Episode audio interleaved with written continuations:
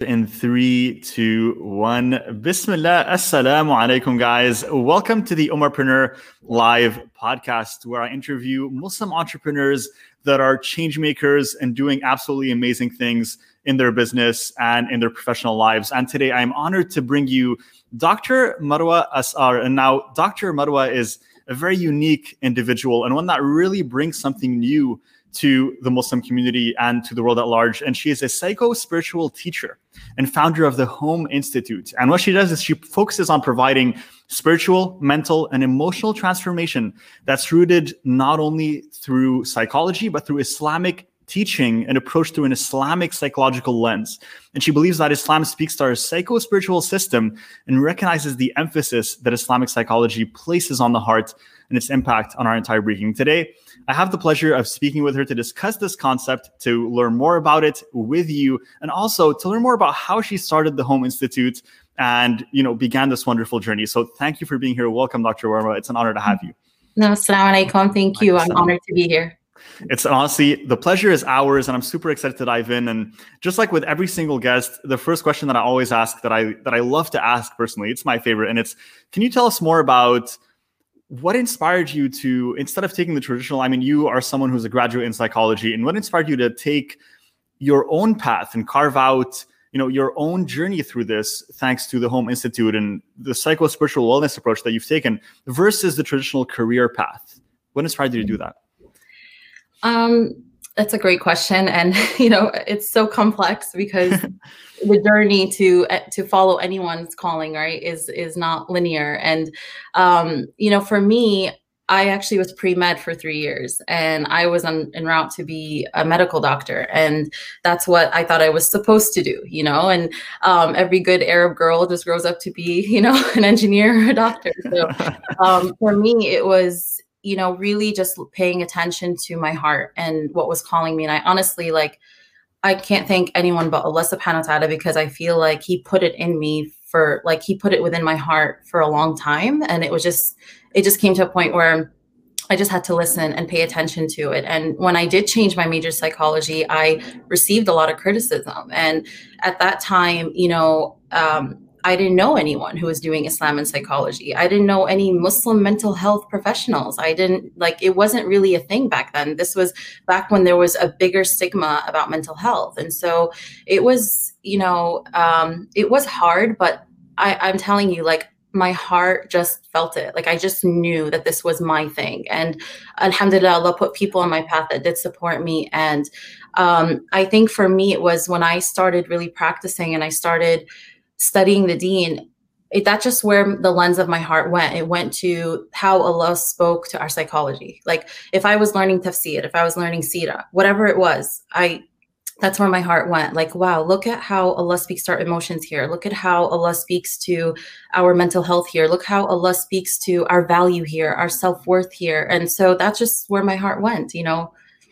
That's extremely beautiful. And it, it sounds like you had a calling and you felt it in your heart. Can you mm-hmm. tell us more about what that feels like because there might be listeners here that you know are kind of going through the same journey and they might feel like you know i'm somewhere where i don't necessarily feel like i'm thriving like i'm doing what i'm meant to be doing. I want to explore that a little bit more with you. So yeah. what did that feel like and what drove you to be like okay you know what? This is something i'm going to pursue full on right? Yeah.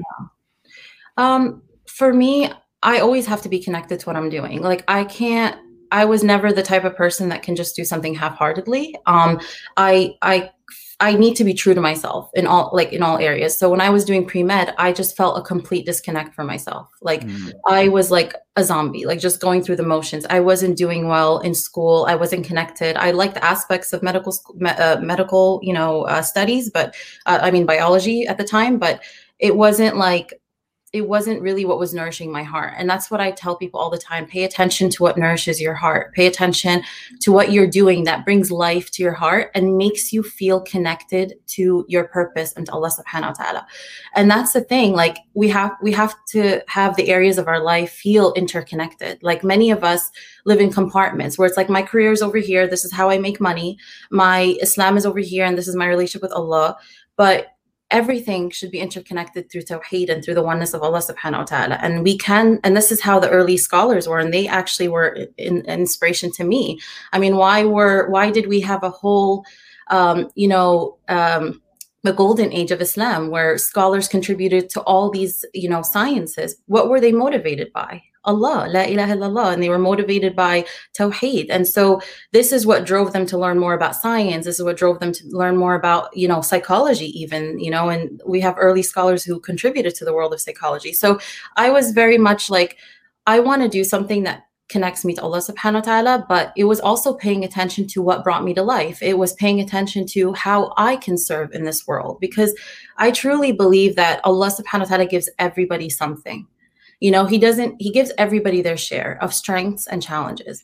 And for for our goal is not just to serve our purpose this like um our ultimate purpose you know our spiritual purpose but also to look at like what did allah put in me uniquely that can allow me to serve his world and bring goodness to the world? And that's something we have to ask. And a lot of people what they do is we start off by saying, you know, what should I do? What should I do? What should I, you know, what job should I have? What career should I have? What degree should I get? And I always say, don't ask those questions. It's not a, the degree is the means. It's not what you arrive at. It's the question we should be asking is, how can I serve? What did Allah put in me that can allow me to serve? And, um, and you know, what are the problems in the world that I can be a good fit in helping to serve or contribute to? That that's very well said, and I think I couldn't agree more with that. And mashallah, you speak so eloquently when you describe that, so it shows you have mm-hmm. experience in it. Now, I wanted to ask you with what you do, psycho spirituality. It's a term that I personally haven't heard until mm-hmm. I actually learned about what you do and mm-hmm. the work that I do with the Home Institute, mashallah. So I want to dive into that because there might be others as well, just like me, who don't know what that means. Unless yeah. I'm not even sure. Is this a term that you came up with yourself, or was this already? Okay, so tell no, me more about that. I guess I guess if, if you're not yeah, in that world, more, yeah, okay, yeah. So tell me more about that. What, um, what does that mean? It's basically just the two words psychology and spirituality. It's the integration of bringing psychology and spirituality. And it is fairly a newer term in the western psychology world uh, you know when you look at the entire timeline of psychology in the western world um, because there wasn't really much of an integration with spirituality and psychology. I mean you know early on in the history of psychology in the west it was all about your biology your mind your brain you know and it was within the last couple of decades that they realized the power of spirituality and that's what led also to the research that I did because you know it, religion and spirituality now is becoming more integrated into psychology and they see the benefits of that. So it's really the integration of bringing those two worlds. And of course, spirituality. When I say psycho spirituality, it's rooted, of course, in Islamic teachings and what Allah Subhanahu wa Taala has taught us.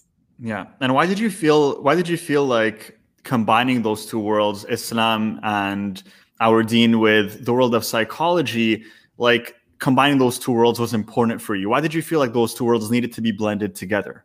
Yeah, um, that's a great question. I mean, I think for me, it was so I always say that my journey started off as both a personal one and then that led to more of a professional one. So for me, it was as I was studying Islam, I, I'm very like I turn inward a lot, and that's just the way that I'm programmed. Like I always try to figure out things for myself internally. And I remember when I was studying Islam, when I would be in the community spaces, and especially because you know I started really practicing at the age of 17, and so then I was like immersed, more immersed into like you know being in the Muslim community, and um, I felt like there were just some things missing for me. Like I didn't have any information how to navigate myself. And so a lot of times when I would read like, you know, scholarly books or go to classes and I would never hear anyone really tell me like how how can I have a relationship with myself that's rooted? Again I'm always looking for the interconnectedness right?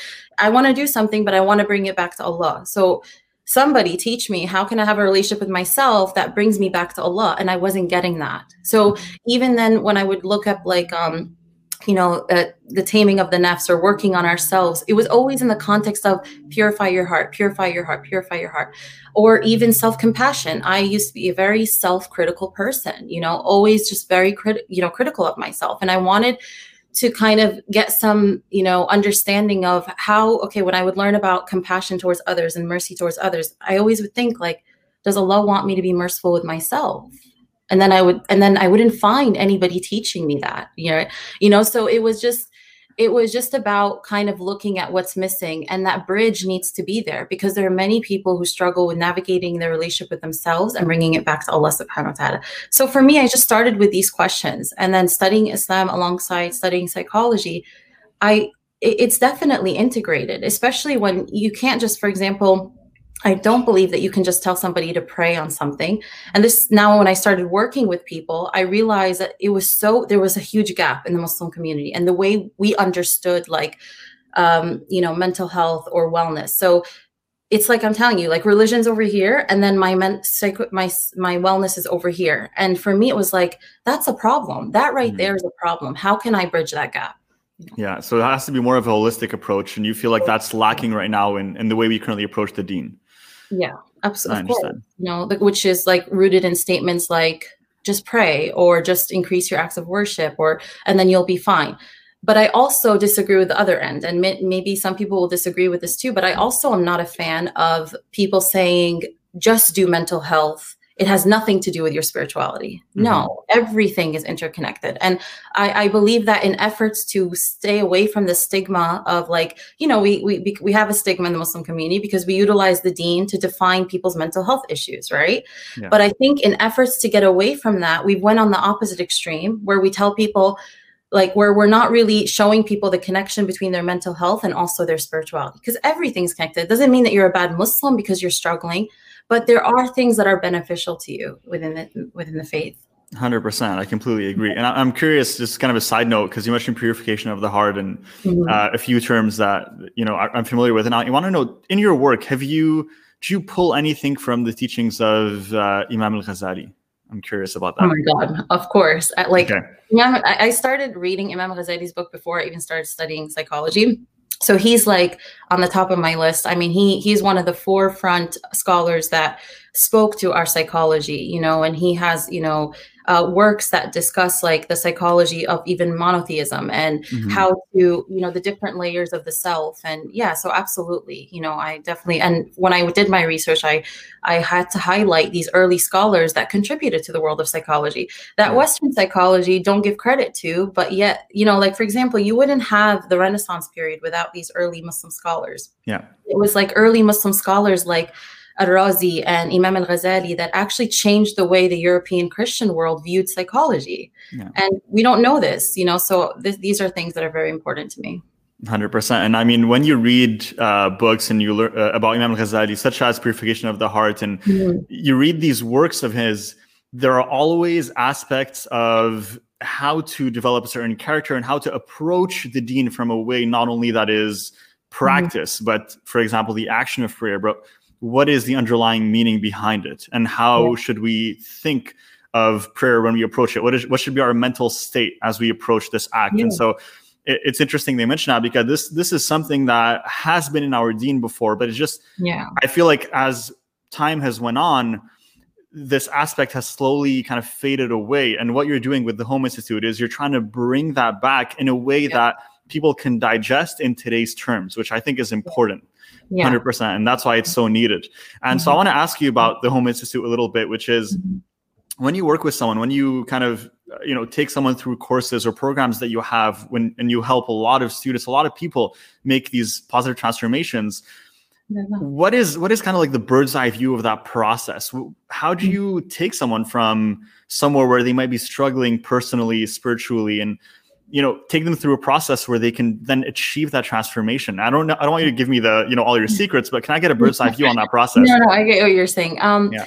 i think for me I, i'm an empath so like i i'm very like adept at putting myself in somebody's shoes and imagining what that would feel like and taking myself through that process and that's what i do when i create any course or program because like for example the Godemy program it's literally a step by step and i and i did it in a way where if it was me going through that journey, what would I need every step of the way to get mm-hmm. to where I need to be? Um, so I utilize this my education of psychology and also just just putting myself in other people's shoes and thinking of the heart that I'm serving in that moment. You know, like, what do I want to give them now? What do I want to give this heart now? What do I want to give this heart at this stage? So, you know, it's just thinking of every stage of the way and what I want them to feel and what I want them to experience, you know? So it's that's that's really the essence of being heart centered is the priority is the other person's heart, not just their mind. Like, you know, many of us are just, you know, even in, in our world, and part of the reason why I started the Home Institute is because I realize it's not a lack of information that we struggle with in our world. You have access to information at the tip of your, you know, fingers. You just go Google, Sheikh Google, and search anything, right? But it's what? Why are people still struggling? Why are people? Um, why why are people walking around with all this knowledge, being woke and having all this information, right? But then the heart is empty. The heart is numb. The heart doesn't feel. Um, and I think it's because again there's not there isn't that connection. There's a gap between what the mind knows and what the heart experiences. And this is a big problem especially with you know technology and social media. It's like every day you're absorbing absorbing absorbing. But what do what does the heart really feel at the end of the day? And when you go to bed like do you go to bed with a heart that's nourished? Do you feel content? Do you feel sakina? Do you feel peace right? And so for me it's like okay how do i bridge that gap? When i teach courses I want to bridge that gap. I and I tell students all the time like, you know, this isn't a program where it's just about you having information. Because my teacher used to always say, information doesn't become knowledge until it reaches the heart, and that is so mm, true. Because That's beautiful. Yeah, because you, a lot of us have information, but to have knowledge, your heart has to have a connection. So when I create courses and programs, my question is, how can I get that heart to connect to that knowledge? And I do this through video lessons, through readings, through exercises that they have to do. It has to translate into application. It has to, because that's the only way that the heart can taste the sweetness of that information, you know? Yeah, definitely, and I think that's a beautiful way to to kind of explain it, which is that that statement that you said of information doesn't become knowledge until it touches the heart. Mm-hmm. Oh, that's that's something that I'm going to take away from this, and I'm going to I'm going to keep to myself, and it's beautiful. Mm-hmm. I want to ask you, what is a way for us, you know, to actually make help build that bridge, help build that connection? Is there a small habit that we can implement? Is there something in our lives, just a small mm-hmm. change that we can make that could help us get closer to that? Yeah. I think number one is prioritizing your heart, realizing that this part within you is the most important, most noble, most powerful part within you. Like, you know, this is a, a, big part of my work. So the Home Institute is named after my heart over mind and ego approach, which is stands for home. And that is actually an approach that I developed because to teach people about their internal world because I believe it's not enough to just say to people purify your heart okay how, how do how do I start? Where do I, what do I do? You know what I mean? It's like people need to understand what they're working with. What does what is the purpose of the mind? What is the purpose of the ego? What is the purpose of emotions? What is the purpose of the heart? So when I teach this approach, the first thing is teaching them the power of the heart. Mm-hmm. That even in the Quran, Allah subhanahu wa ta'ala speaks to the power of this heart, that this heart within you has an intelligence that the rational mind does not have right yeah. You can you can un- look at something and logically understand it but the heart is what derives meaning from the world. This is what happens when people go through tests right? I don't get it. I don't rationally understand it. I can't comprehend it. But the heart that is a priority and to lead it's going to connect to that meaning. It's going to see something that the heart that the mind cannot see. So it's teaching people first that your heart is your number one responsibility. Just as you mm-hmm. would hold like a, a baby and you, you're so careful, you're so fragile, like, you know, you know how fragile is that's your heart because the heart comes from the qalb comes from, you know, the word mukallib, which is something that flips, right? So many of us don't treat the heart like this. And the Western world doesn't teach you to treat the heart like this, teaches you that your heart is like this frivolous thing, right? It's like the mind is the better part of you, that the heart is just like this weak weakling within you, right? So it's telling people that that's your biggest responsibility. So already I've directed your energy to realize that there's something within you that requires your utmost care, right? And that's what becomes your priority. When your energy goes to something, that's what you pay attention to when you go through experiences. So when you're doing something, check in. How how does my heart feel? After you completed a prayer, how does my heart feel? Before you pray, where's your heart directed to? Um, when you're in a conversation, are you present or is your mind off in the future, off in the past, thinking about, you know, what's the next step, what, how you're going to respond, or is your heart present with that person? So it's these little moments. See, we underestimate these little moments that really bring your heart to life. And a lot of times we want big things. It's not the big things, it's the little moments. It's how you are present with your heart in a conversation, when you're standing with Allah, when you're doing a task. So one of the things that I teach in the Godemy program, a key step of the program is called intend to ascend, right? Meaning like um, that it's it's about intentions and increasing your intentions daily for any little thing. So, and I say ascend because intentions we know in the psychology world they have a power they have a benefit. Um, even oprah talks about the power of intentions. When oprah talks about something you know that it's like meaningful to a lot of people so she talks about the power of intentions. Now if people right experience a power to intentions on one level and they're not even doing it for Allah subhanahu wa ta'ala. They're not even doing it for the creator, but they feel a power in just setting an intention for your action. Imagine then the power we will feel as Muslims when we set an intention for Allah subhanahu wa ta'ala. Mm-hmm. That intention that had an initial value now becomes elevated. The value becomes elevated. When you set intention, you're literally connecting your heart to what you're about to do because 100%. you have to turn inward, you know. Hundred percent. And just to give a quick example of that, uh, for example, like when I go to the gym, which unfortunately I haven't been able to thanks to uh, the mm-hmm. pandemic, but hopefully we'll be back soon, inshallah. Mm-hmm. But there's two ways to go about it. I can either go and do my workout and get on, be like, all right, I did my workout, or I can go yeah. and be like, all right, my intention here is number one to take care of this body, this amanah that God has given me. Yeah. And to also, you know, build and, and retain my energy so I can serve others in a better way and serve my family, mm-hmm. my loved ones in a better way and at a, at a higher level yeah. and just have more energy for my ibadas and my prayers when I approach them. And so just setting just setting that intention and going to the gym versus just be like, I'm going to the gym, like how many benefits and hasanat are you getting just from you know having that as your intention? And it's the same exact act and you're spending the same amount of time doing it. So right. why not reap those benefits? Why not see how can i you know approach this at a higher level and mm-hmm. and maybe get more out of it? Squeeze more juice and i think that's really something that's extremely powerful. It's, a, it's an amazing yeah, concept. So absolutely, yeah. And I think we, like you said, you're going to be doing the same thing. So it's amazing how you could do something mindlessly, or you yeah. could do something and actually feel so connected to Allah and connected to every. Like when you connect something to Allah, He connects you to its benefit too, more of its benefit. You know? Yeah, definitely. And he he, he puts barakah in it, which is something yeah. that's hard to describe, but you'll experience it when you know it. Yeah. And um, I, I want to sh- I want I want you to share something with us, uh, Dr. Merlin. It's can you can you tell us a story of maybe an experience you had with a client, with someone that you've worked with mm-hmm. that was memorable to you, that the transformation that they had impacted you in some way or impacted them mm-hmm. in, in, a very profound way and it's worth sharing is there anything that you can recall they can share with us that that that kind of mm-hmm. reminds you or so I, it's hard to um okay give me a second let me think take your time take your time um, yeah i mean I think that it's just there's I I don't there's so many like moments that I've had where people changed things that they thought they weren't going to be able to change. You know, um, I I worked with um, a student who did the Godemy program, and she when she had started, she was on a very high dosage of anxiety medication. Okay. And this isn't therapy. My program isn't therapy. I always uh, this isn't psycho spiritual educational program. I don't offer therapy not yet through the Home Institute, um, but she was doing therapy alongside, which I always recommend, especially if people have you know other issues that they're going through. But she said that by the end of the Godemy program, she was able to lower her dosage of anxiety significantly. Wow. And and it's because of these benefits of just learning also psychological wellness topics, but that are rooted in your relationship with Allah.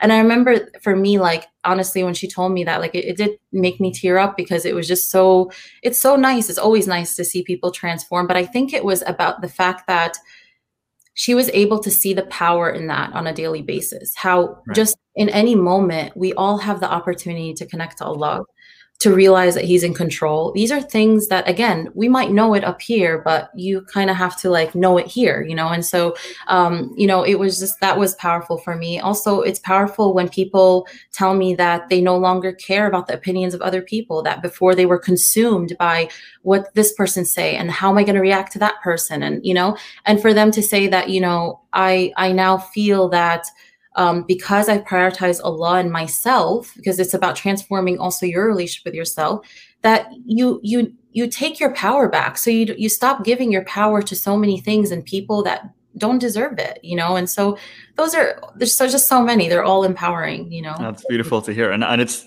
amazing to see, mashallah, the actual real world real world impact mm-hmm. that you're having and your institute is having on uh, the people that you work with, mashallah. And it's just a testament to your knowledge and your expertise and the journey that you've been through that you're now bringing to others as well.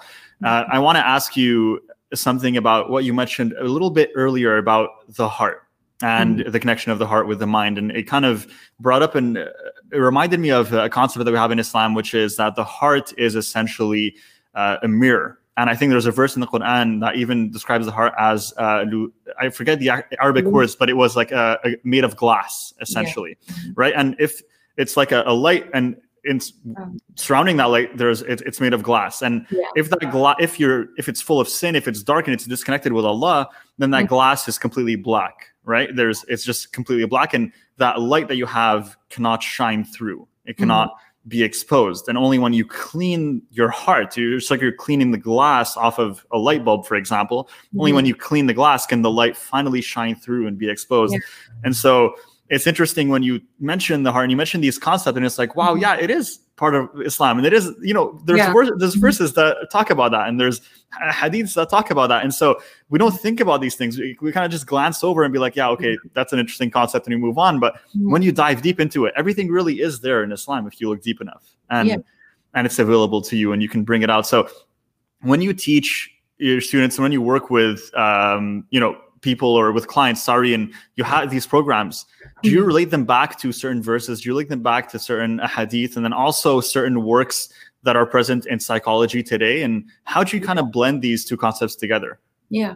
So you know like i said early on it was that that's just where my heart went right? Like if i was mm-hmm. reading on i would bring it back to something in psychology. And i was also immersing myself in the self-help and psychology world. And whenever i would learn something that was powerful i'd bring it back and root it in a hadith or quran or something from the early scholarly works.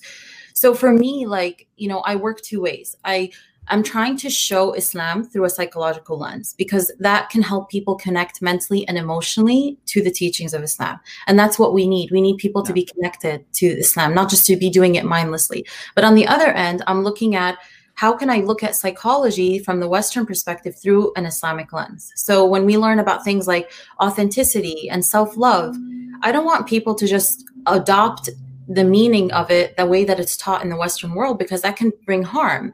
For example, yeah. my Sacred Self Love course, when I first taught it, people were like, they they thought people were a little bit because self love is such a cringe. Like it's like, what is that? You know, um, yeah. you think it's like I'm I'm I'm, I'm a hippie, like out and you know, like well, it's a growing concept now. I mean, I'm seeing it yeah. all over. To be honest with you, yeah. But when I started teaching it, I it was very cringeworthy at the time. And I remember when I started teaching, I had even scholar come up to me and say that he didn't under he thought it was cringy too. And I had somebody come up to me, a leader in the community, come up to me and tell me to tweak the wording, not use self love. So it was at a time when it wasn't really known, uh, or wasn't really like practiced as much, you know. So but I remember, you know, feeling like, and I understood why. My point is, I understood why, because in the Western self help world, how is self love taught?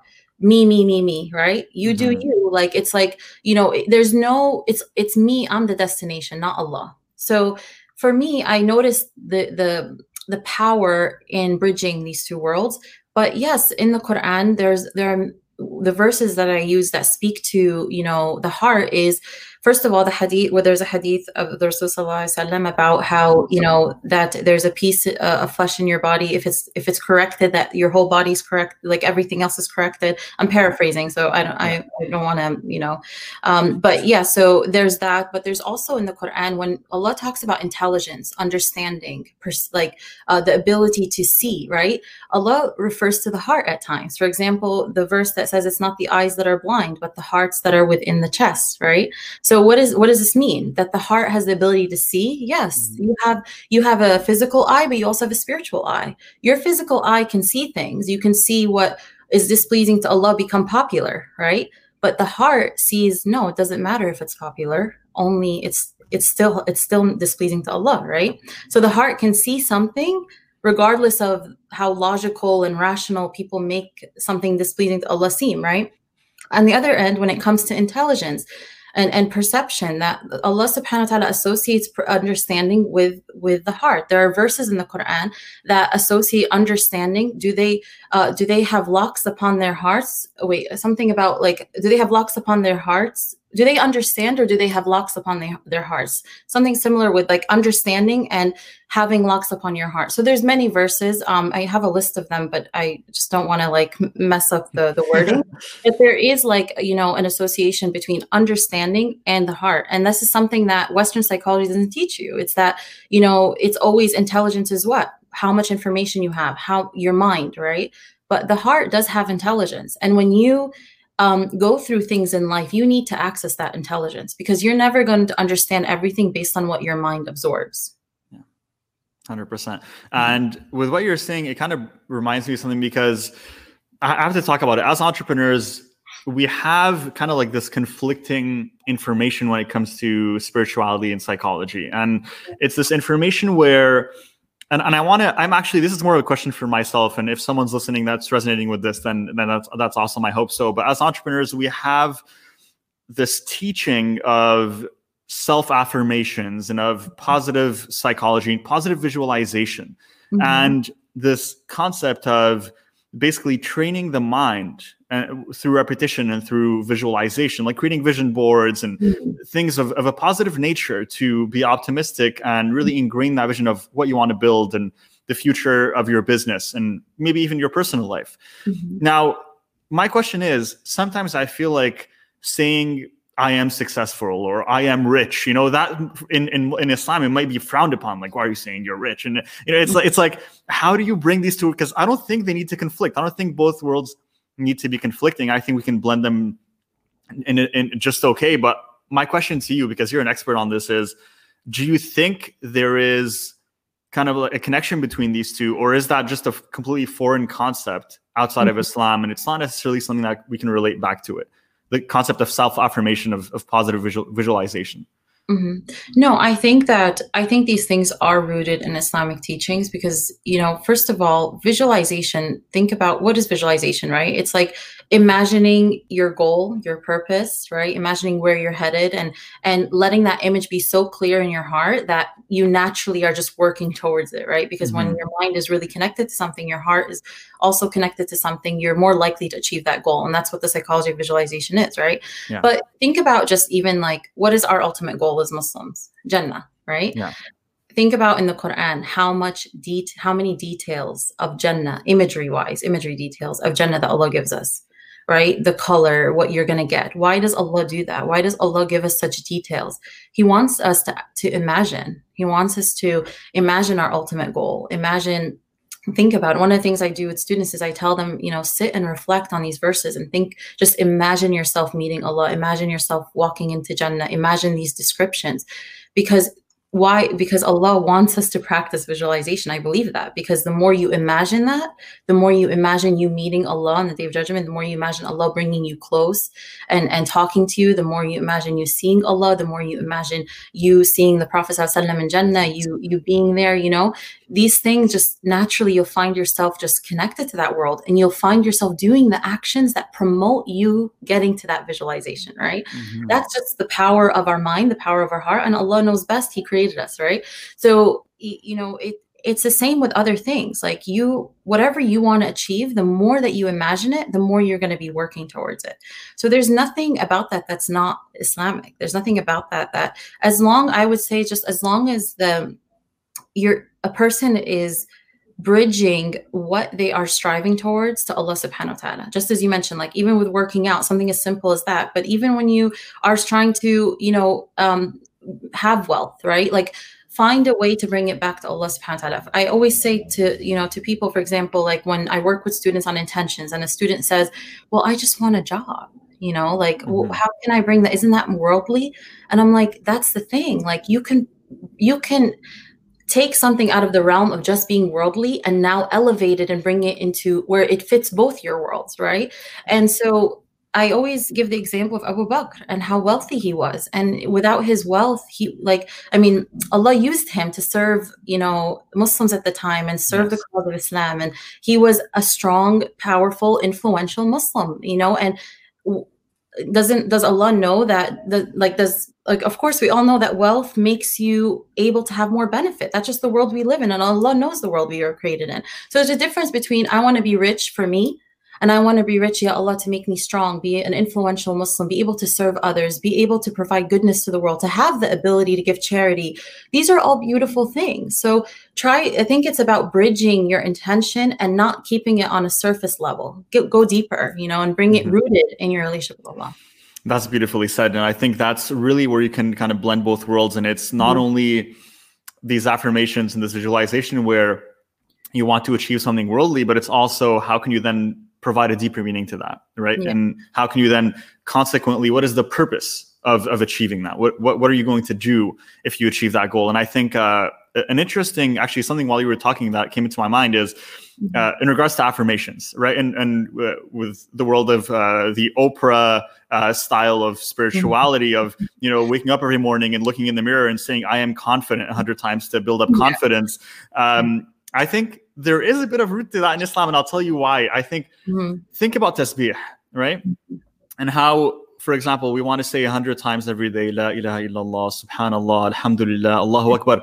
And what is that teaching us? I think that is really reinforcing tawheed within our hearts. Yeah. Of repeating La ilaha illallah a hundred times every single day is mm-hmm. kind of like even if you don't necessarily feel it in your heart right now, but you repeat that a hundred times every single day, and eventually it's going to pierce through and it's yeah. going to get there. And I think, you know, it's interesting because this concept of repetition is there. It's it's present yeah. in Islam, and so there is there is some truth to it, right? Yeah. There is some meaning to it.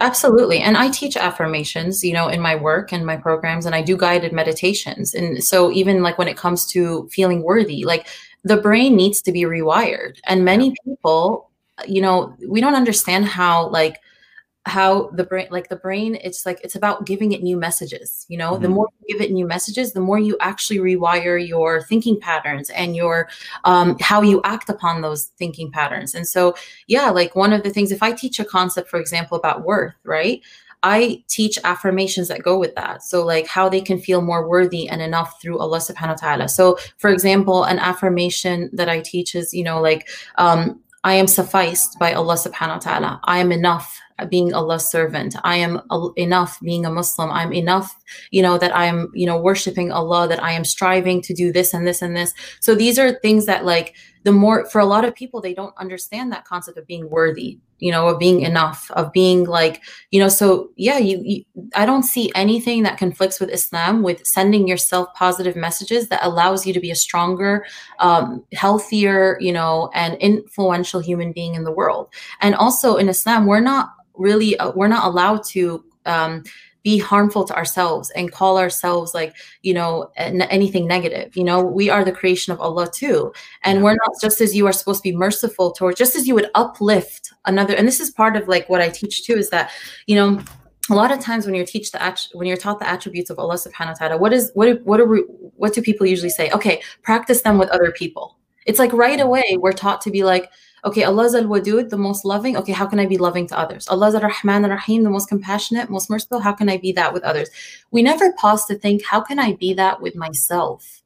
So that I can internalize it and feel the beauty of that and then be able to give it to others. And that's really important is that, you know, do we affirm these truths that Allah taught us to ourselves? And I think that's what affirmations are the more you affirm truths, the more that you, you know, um, the more that you live by them. And just a final example, you know, we have many supplications that we're taught through the Quran and Sunnah that affirm who we are, right? And, you know, and this is part of like remembering your truths, not just the truths that Allah taught you, but the truths about yourself that are pure, that are good, that are going to promote you to grow. Um, and so, like, even the, the Rasul when he would wake up for tahajjud, what is the dua that he used to make? He used to make a dua where he would list all the things that are true. Ya Allah, you are the truth. Your book is true. Your angels are true, right? Your Jannah is true. You know, all of these things. Why? Reiterating like truth. And so affirmations for me are rooting ourselves in what is true so that we don't live by the false beliefs that we have about ourselves. Mm. And I think that's really where you've like uh, you, you've stricken the most powerful point, which is a lot of times because of what we experience in life and we might go through challenges, we might face mm-hmm. failures, we then adopt beliefs that are not true of ourselves. Like I am a failure and I am not good at this and I am not good at that. And I think the word of uh, the the, uh, the word I am is a little bit dangerous. It's it's mm-hmm. beneficial and it's dangerous at the same yeah. time. And I'll tell you why because it's beneficial because you can use that to empower yourself as you're mentioning right now and and what are the truths about myself that i can express and that i can repeat to myself and believe but it's also dangerous because for example someone could say i am a failure or i am not good at right. this i am not good at that and then they adopt that as a reality when it doesn't necessarily mean that it's true, right? Someone right. could say I'm bad at math, but it just means that they failed at math a few times and now they just they've adopted this this as a reality and so they they make it a reality in their lives, right? right. I'm not good at relationships. And so then they just accept that they're not good and they never try to be good. Yeah. So it's it's both beneficial and it's dangerous. And I think Absolutely. it's important for us to realize or recognize how mm-hmm. are we using those words? I am. How do we implement this truth in our lives? I think it's extremely important and it's a beautiful point that you bring up. And no, um, yeah. yeah. go ahead, please. I want to give you the floor. I, I, you, you, just reminded me of, um, yeah. of even like because um, you were asking about like is this rooted in the deen, and you reminded me of um, the hadith where uh, Sayyidina Umar anhu, was sitting with the Prophet wasallam, and he was sitting in so close to the Rasul and he turns to him and he says, Ya Rasulullah I, I love you more than anything except my own self. And I want you to think about this, right? Like we're talking about is affirmations rooted in Islam? Is loving ourselves rooted in Islam? Here's this man in a public gathering because it was actually narrated by a companion. It wasn't it, it wasn't just Umar and the Rasul by themselves. No, it was they were in a gathering and you know, he in front of everyone tells the Rasul I love you more than anything except myself. How many of us would feel comfortable telling our parent or anyone that we love ourselves, yet alone the Rasul in a gathering, right? Like yeah. it's unthinkable. And that's really what provided me a, a big basis to like teaching about self-love and the work is the work that I do is because like it's there. I think that we've disconnected it. They I actually believe that you know, when you study the Sira and the companions, they were so connected to themselves.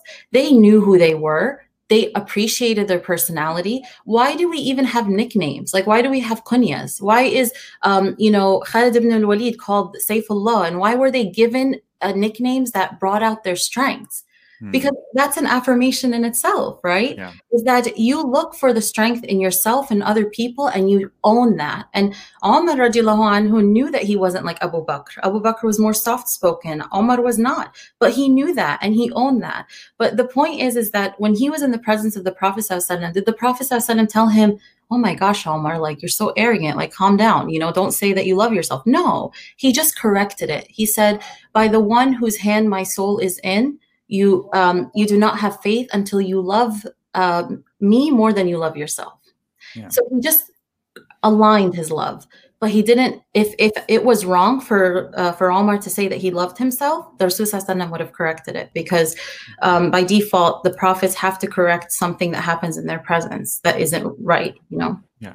100% i completely agree and you really bring up a, a powerful essentially a powerful point that whatever we do discuss, we can mm-hmm. find the root of it in Islam if yeah. we look hard enough. And the truth yeah. is, is that when the Prophet ﷺ came to us and, and came to us with the Quran as a revelation, he mm-hmm. and, and then the revelation has been completed. He said, uh, and again, I'm paraphrasing. He said in Arabic, "Al-yawm akmaltu lakum dinukum." Right? I have mm-hmm. completed your deen for you. And so, yeah. what, what what does that mean? It means that it's a holistic approach, and it really fulfills all aspects of life that you needed to fulfill. And Absolutely. the reason why Islam and the Prophet Muhammad was the last prophet to be sent to mankind is because he came with the final message. And this final message is applicable to you no matter in what time you live in, no matter what age you live in. Yeah. And all you have to do is look deep enough. And the problem is not whether it's present in Islam or not. The problem right now is whether we are recognizing that and then bringing it out in, in a way that people can understand in, in yeah. today's age because there's just so much information out there. And Absolutely. so, how can we then bring Islam to people in a way where they we can still show that look, this is relevant, even though you might think it's not, and this is why. And I'll put it in terms that you can understand. And yeah. I think the Home Institute, what you're doing, and why it's so powerful, and why I want to support it, is because that's what you're trying to achieve. And I think it's an extremely powerful project and mission. And inshallah, may Allah grant you barakah in everything you do so and in this mission, honestly. And there's a few questions now that are kind of waiting in the comments that we're going to dive into uh, very, very soon. But before we dive into them, there's a question that I like to ask every single one of my guests that come on the show. And it's mm-hmm. if you could meet Marwa from the college days when she was in pre med, right? Before she went to psychology and followed her calling, and you could tell her one thing. You tell her one thing. I love this question. Right. Um, what would that be? Oh my gosh, I would tell her so much. You're limited to one thing. I would like sit her down for like a lecture. um, oh my gosh. Oh, God, so much. Um, so much like from just owning who you are you know and and not letting people's opinions get to you from um speak up for yourself you know like you know let your like you know for a long time one of the things i struggled with is just like holding on to my work and being scared to like share it and being scared to. I held on for a long time and i think it served its purpose you know alhamdulillah i was able to spend a lot of time internalizing my work first and and that helped make it more beneficial to others alhamdulillah. But there was a part of that you know people always say like you know that it's the fear of failure that keeps people back. For me, it was the fear of success. It was the fear of actually sharing my work. And and and so for a while I played small. You know, if you heard of that concept where like, you know, you you play small because you don't want to like intimidate anyone, you don't want to like um you know it just there's a lot of fears that go into that you know and um and for me i would just tell her like own what allah gave you and use it and don't ever ask anyone for permission to use it, you know, yeah. because Allah is the one who gave it to you. You don't need to ask the people for permission to share anything that Allah gave you. That's beautiful. And I think for someone that might be in that stage in their lives, they mm-hmm. can relate to that. And that's why I want to, I love asking that question is because I think a lot of people are in those stages and these words can be very pow- powerful to them and they could be the catalyst for change yeah. that they need to hear. And that's what I hope to achieve on this podcast. Thanks to yourself and all the amazing guests that come on the show. Thank you so much. and so we're going to dive into some audience Q&A, guys. So go ahead and drop your questions. We already have a few lined up, but we'll have a few questions right now for Dr. Marwa to answer, inshallah. And so you can get her personal expertise and knowledge and answers to you right now. So let's dive into the first one, and it's from Sister Faye, who is one of our regular uh, viewers. So thank you for that, Sister. It's always a pleasure to have you on the podcast. And she says, at this point of your life, Dr. Marwa, if you could give us quick advice in terms of our deen and polishing our faith, what would it be and why? I know we talked about about it a little bit, but let's just give her a mm-hmm. few tips here. So one of the one of the most common uh, concepts that I teach in my work is cultivate a heart that walks towards Allah in all your conditions. Mm. Um, you know, part of the heart over mind and ego approach is that you know a lot of times when we have emotions we make that the destination. Like you halt there and you you you don't let that become the means to walking towards allah. When we go through difficulty we halt. If i can't understand something i halt. I can't walk to allah until i understand something. So it's about really cultivating and building the muscle. And this takes work. And this is a thing like your spirituality takes work. It takes work. Just as you you wouldn't expect to have a fit body by just like sitting at home. You or you know or just not doing anything or you have to put the work. And yeah when you start working out your muscles get sore you know? Yeah. why? Because you're working out a muscle that hasn't been worked out. And do we stop working out when our muscles get sore? No. And so spirituality requires your work. It requires your patience. But it requires a mindset and a heart set that walks towards Allah in all conditions. I feel crappy today. How can I walk towards Allah? I feel happy today. How can I walk towards Allah? I feel a heavy emotion. How can I walk towards Allah? Because Allah is Al Basit and He's Al Qabid, right? Like those are two of His names. He's Al Basit, meaning like He's the one that expands the heart. He's the one who gives abundantly, internally and externally. But He's also Al Qabid. He's the one who withholds, constricts. Qabd it means come. It comes from the word like to constrict or to hold something. Um, so sometimes Allah is going to be Al Basit with your heart. You're going to feel like, wow, I, I wish I could feel like this forever, and I feel so close to Allah. But you know what? That's not that's not the destination. The spiritual high is not what we're seeking. Other days you're going to feel that allah's al-qabid with your heart. And that's a test because in that moment you prove your sincerity. Are you worshiping the spiritual high or are you worshiping allah? So it's about doing the work you know and that's what like that's really what the whole program, the Godemy program is about, how to build that muscle, to cultivate a heart, because it's so necessary. And we don't realize how many times we're just worshiping other things other than Allah, our emotions, our uh, what Allah gives us, what He withholds from us, you know. So walk towards Allah in all your conditions.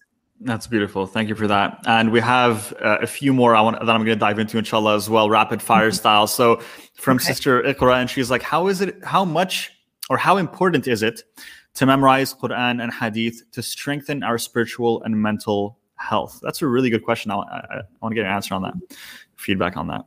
I think that, of course, reading Quran has its benefits. You know, uh, the Quran itself is is a form of you know opening the heart, a form of shifting the mind, a form of you know aligning you as well. But we have to have a connection to what we're learning, and this is a thing. Like, do you go to the Quran with just your mind, or do you go to it with your heart? If you go with your mind, you're going to read it and be like, "I read this before," or "I, I," you know. When you go with your heart, it's like an ocean. Like you're going to get something out of it. But connect it to be present with it be present. There's so many factors going on when you're reading quran that can promote your mental health. For example when you read quran i want you to imagine that allah is talking to you. Like before you read the quran i want you to just okay even do a form of dua. Ya allah please help me read the words that will speak to me they'll speak to what my heart is going through. And just take a moment to remind yourself that this is allah speaking to you to you not to just the Prophet wasallam, not to the people of that time, no, to you, your heart. And how many of us have that connection that when I open the Quran, I am actually feeling like Allah speaking to me. And this is your book. Like if someone you love gave you a bunch of letters to hold on to, you're going to read those over and over again because you love that person and you want to you know be reminded of their love the quran is is is allah's love for you and so um there's so many mental components there. Allah seeing you, Allah seeing you as you're reading, Allah speaking to you, feeling like you are heard, feeling like you are seen. So many things that we look for from other people that we can get from with Allah. So yeah, I think reading the Quran and having connection to what we're reading can be tremendously beneficial. Yeah, and I completely agree. And I think even more important than just memorizing for the sake of memorizing is what you mentioned of building up that connection and really implementing the practice of reading it in a way where you're visualizing and you're, you're getting into that state where Allah subhanahu wa ta'ala is speaking to you. And I think that is more powerful and more important than just memorization. Of yeah. course, depending on what your goals are, if you want to memorize the Quran for this for the sake of yeah. memorizing the Quran, then please go ahead and do do that. But I think mm-hmm. the connection to what you're reading and the meaning behind it is even more important. And, and yeah. that's really what we should get out of it. Yeah. And I agree with that. Thank you for that. Uh, we got a few more. If you if you're okay with that, we're gonna shoot a few more at you, Doctor. All right. So these are rapid fire style because we got a lot coming in, mashallah. So the the comments are just absolutely on fire right now. People are just sending in questions left and right. Mm-hmm. So we're gonna try to get to as many as possible. Uh, if we don't get to your question, guys, um, we'll try to answer after the podcast, inshallah, and maybe have Marwa go through a few of them. But we'll try to get to as many as possible. Mm-hmm. Uh, we'll do a few more right now. So uh, we have one from uh, Sister Juman, and she's what is the Western concept of oh, oh sorry the Western concept of intelligence versus the Islamic concept of the heart? Do you think that the field emotional intelligence somehow manages to marry the two and elevate emotions and intuition, which is of the heart, to a field of practice? So emotional intelligence does it marry the concept of intelligence with the Islamic concept of the heart, emotional intelligence? So I think there there's some overlap there, but you know, with emotional intelligence is about understanding emotions and understanding like and how, how to perceive them and how to interact with them within yourself and with others, right? So from an Islamic psychological perspective, I don't view the heart as necessarily being the only source of our emotions.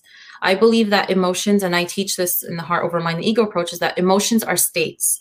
You can have a thought that can help trigger an emotion, correct? So your emotion could be from your mind, right? Um, your you, your nafs, your nafs can trigger certain emotion. If your nafs wants something, if your nafs is, if you're leading from your nafs, that can produce certain emotions. For example, you could be angry, right?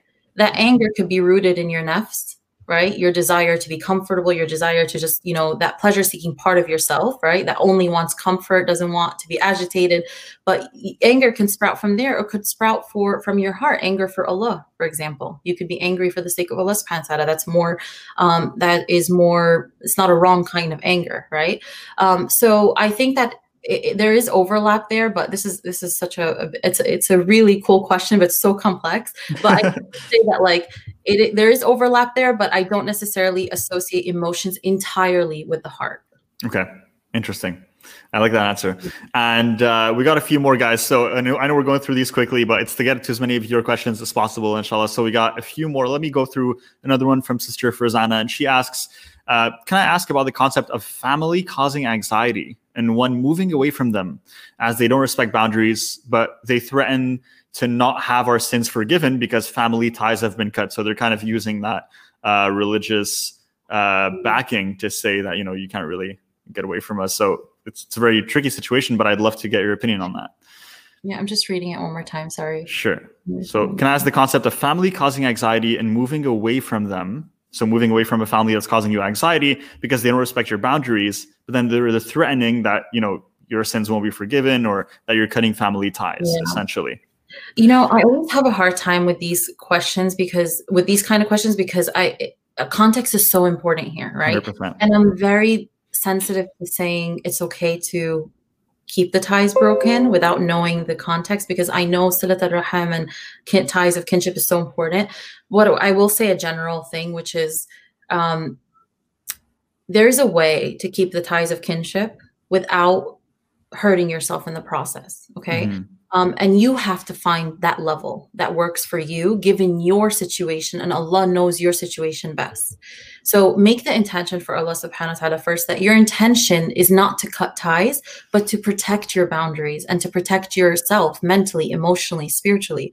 Um, because ties of kinship people people skew islam so much. They make ties of kinship means that you have to answer the phone every day that you have to go to every gathering that you have to ties of kinship is maintaining a sila a, a, a link right? Mm. maintaining don't break that link even if it's as thin as a hair. Don't break that link. So even if that's you calling, because again, it's about your heart. Where is your heart with Allah? Just make the intentions, Allah, Ya Allah, I don't intend to break the, the salah to displease you, you know, but help me have a ties with my family that is ser- serving of me you know, serving of my, you know, spiritual wellness, my mental and emotional wellness, because that's important too. Allah doesn't want you to have anxiety, you know, all the time. So at the same time, you know, find the boundary that works for you. Don't let other people utilize the deen to like um to guilt you, to shame you, you know, um, keep your priority with Allah. Let him, he knows your concern, but make him the priority. And again, like for, for somebody who always struggles with anxiety, maybe it's not always being available to every time a person calls, you know? Um yeah there's so much to discuss here but i'm trying to uh, keep it short because i know we have 100% we'll go through one one or two more inshallah max because i know we're, we're running out of time. But also yeah, just to kind of add good. Yeah. awesome. And just to add to that as well based on uh, what you said i think that that's really one of the unfortunate byproducts of uh, how people use religion sometimes. They yeah. use it for their own benefit and they will sometimes you know you'll meet someone who doesn't even practice but then when it comes to you know, uh, you listen, you have to, uh, the wife's obligations are to do this, right? this, that. Yeah. Here's the list mm-hmm. of the things you need to do. And the guy doesn't yeah. even pray, right? But he, he memorized the wife's duties that are mentioned yeah. in the Quran. So it's uh, it's kind of interesting and unfortunate. It's an unfortunate byproduct because Islam was never meant to be used to your benefit. It's meant to help you become a better person and build your connection with Allah Subhanahu wa Taala. So um, completely agree with that. Thank you. And we got a few more, but I'll ask this one here from Sister Riz. Thank you for watching and joining us today. And she says. Can you give any tips or even suggest books on how to deal with narcissistic parents from an Islamic perspective? I think that relates to the last question. Um, is so? Is there anything we can add to that? Is there anything we should add First to that? Well, dealing with narcissistic parents is so such a difficult struggle. So anybody going through that, may Allah make it easy for you. Um, it is definitely a challenge um, for many people, and I think number one, it's taking your power back first and foremost by going to therapy and doing the work on yourself because that's when you'll learn how to take that power back. Narcissists, they want to make their victims powerless. And mm-hmm. narcissistic parents do that to their children. So when you grow up and you feel powerless, it's because they took that power from you. They made you feel like you're this small and their voice is so is so strong. And a lot of times when kids of narcissistic parents grow up, that narcissistic parent's voice is still in their head and that takes work so i really encourage you to go to therapy um, first and foremost you know then at the same time, I mean, there isn't like, I don't know an Islamic book out there that deals specifically with narcissism from an Islamic perspective, but I do know that part of the healing process is prioritizing Allah's word, right? In Islam, Allah subhanahu wa ta'ala sometimes refers to himself as ilah and sometimes he refers to himself as rabb right? And ilah is usually in terms of like worship like the one we worship. Rabb is rabb al-alamin the one who is like the caretaker the one who provides the one you know different different aspects. But in it's interesting because in the arabic language what do we call parents? We call them rabb al-bayt right? They are the caretakers of the house. And so a lot of times many of our work is learning how to make Allah our He is our ultimate Rabb, but to prioritize Him being our Rabb over our parents and getting what we didn't get from our parents through Allah subhanahu wa ta'ala. So if you felt like you weren't loved, you have Al Wadud, right? And you, you have the one who's most loving. So try to, as you're doing therapy, as you're healing from that, as you're taking your power back, also remind yourself of who Allah is, right? Because the more that you remember, uh, the more that Allah's voice becomes powerful, the less that parent's voice becomes, right? And so it's working both ways, doing the work, healing, because that requires healing, just as you would have any wound, you'd go and you'd get healing, right? This requires healing. Narcissistic, growing up with a narcissistic parent call, causes wounding.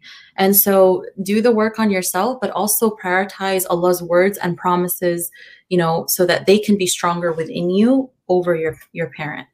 Wow, that's this is like one of the best answers we've ever gone to that question on this podcast to be honest with you because it's been asked before these situations have been asked before and i think the bringing that back to mm-hmm. the the attributes of allah subhanahu wa ta'ala and how they if the, even if they're not found in the people around us there's always they're always found in allah subhanahu wa ta'ala and we can yeah. we can pull from that and and and leverage that and i think that concept is just mm-hmm. absolutely beautiful thank you for sharing that mm-hmm. honestly that that me on a different level. And we have one comment saying that one of one of the viewers is saying that like it beautifully beautifully said I'm crying. So I mean I feel you on that. So like this is definitely so a powerful interview. Thank you and we'll do one more inshallah. One more question, guys. Um, and we have a few here. So uh, this question is is beautiful, and I want to share that and get your opinion on it. And it's mm-hmm. how important is it to let go of uh, people, moments, or events that hurt our mind and heart how how how important is it to practice forgiveness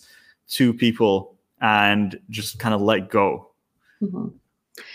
I think a lot of times when we start to heal we're so fixated on how we're going to present ourselves to the people. I need mm-hmm. to forgive i need to forgive i need to forgive. It's about like a lot of times we don't realize it's more about our image in front of the people than actually just taking your time with your own healing.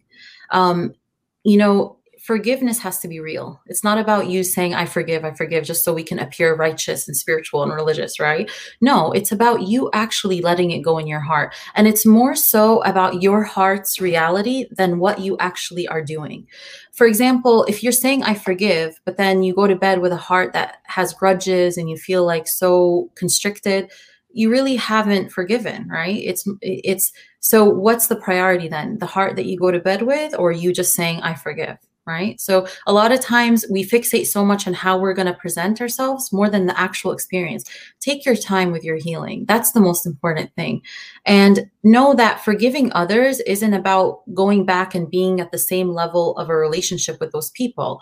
It's about you making sure that you have released that grudge in your heart it's about your inner world, your heart. Again, back to this part within you is the most important part, you know? So, how are you taking care of this part? How are you, um, you know, letting go of these things within you?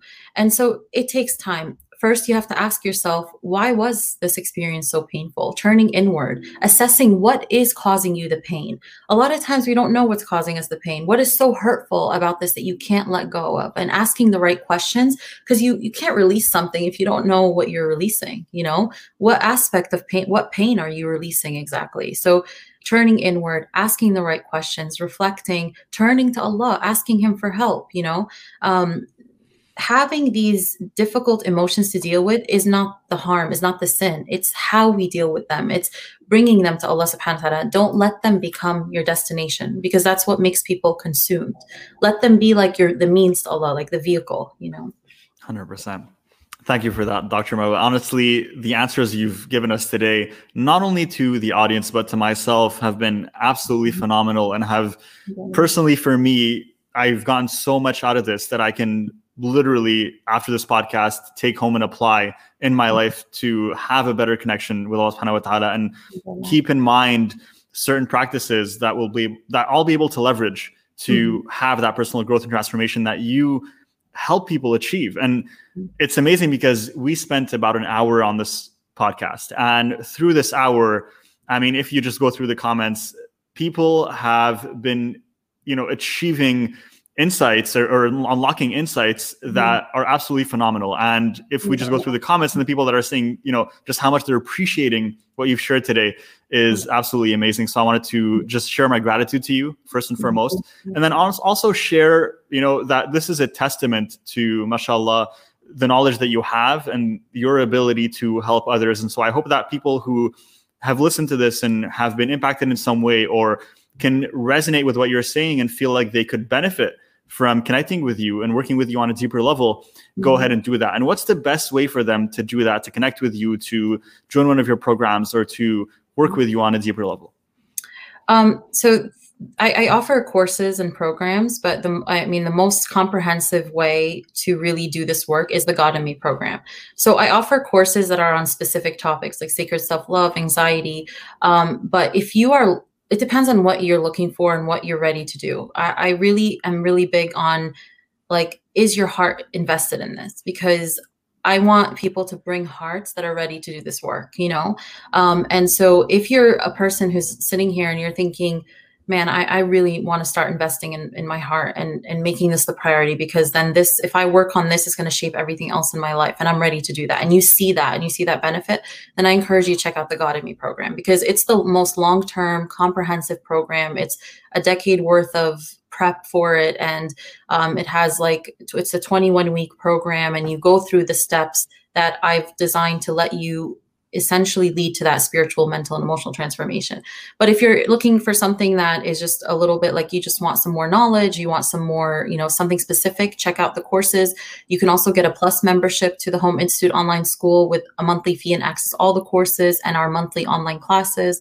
So there's many options. If you go to thehomeinstitute.org, you can um, check them out, inshallah. Beautiful. You heard it here, guys. Thehomeinstitute.org. We dropped the link in the comments. We'll also make sure to put in the description no matter where you're watching or listening to, whether it's YouTube, Spotify, iTunes. And of course, as always, guys, make sure that you subscribe, rate the podcast, and follow us for more amazing interviews like this one here. And again, Dr. Marwa, I want to thank you for joining us today. It was an absolutely just a pleasure to have you and i hopefully will have you again in the future inshallah i'm very honored to be here I, I, I enjoyed this discussion and i hope that it was a benefit to anyone who viewed it inshallah so thank you so much for having me it was a pleasure. Thank you guys for listening. Again, make sure to subscribe and follow us. And if you haven't joined our group already, make sure to join it. The link will be in the comments and description. And we'll see you next week for another powerful interview. Take care, guys. Assalamu alaikum. Assalamu alaikum.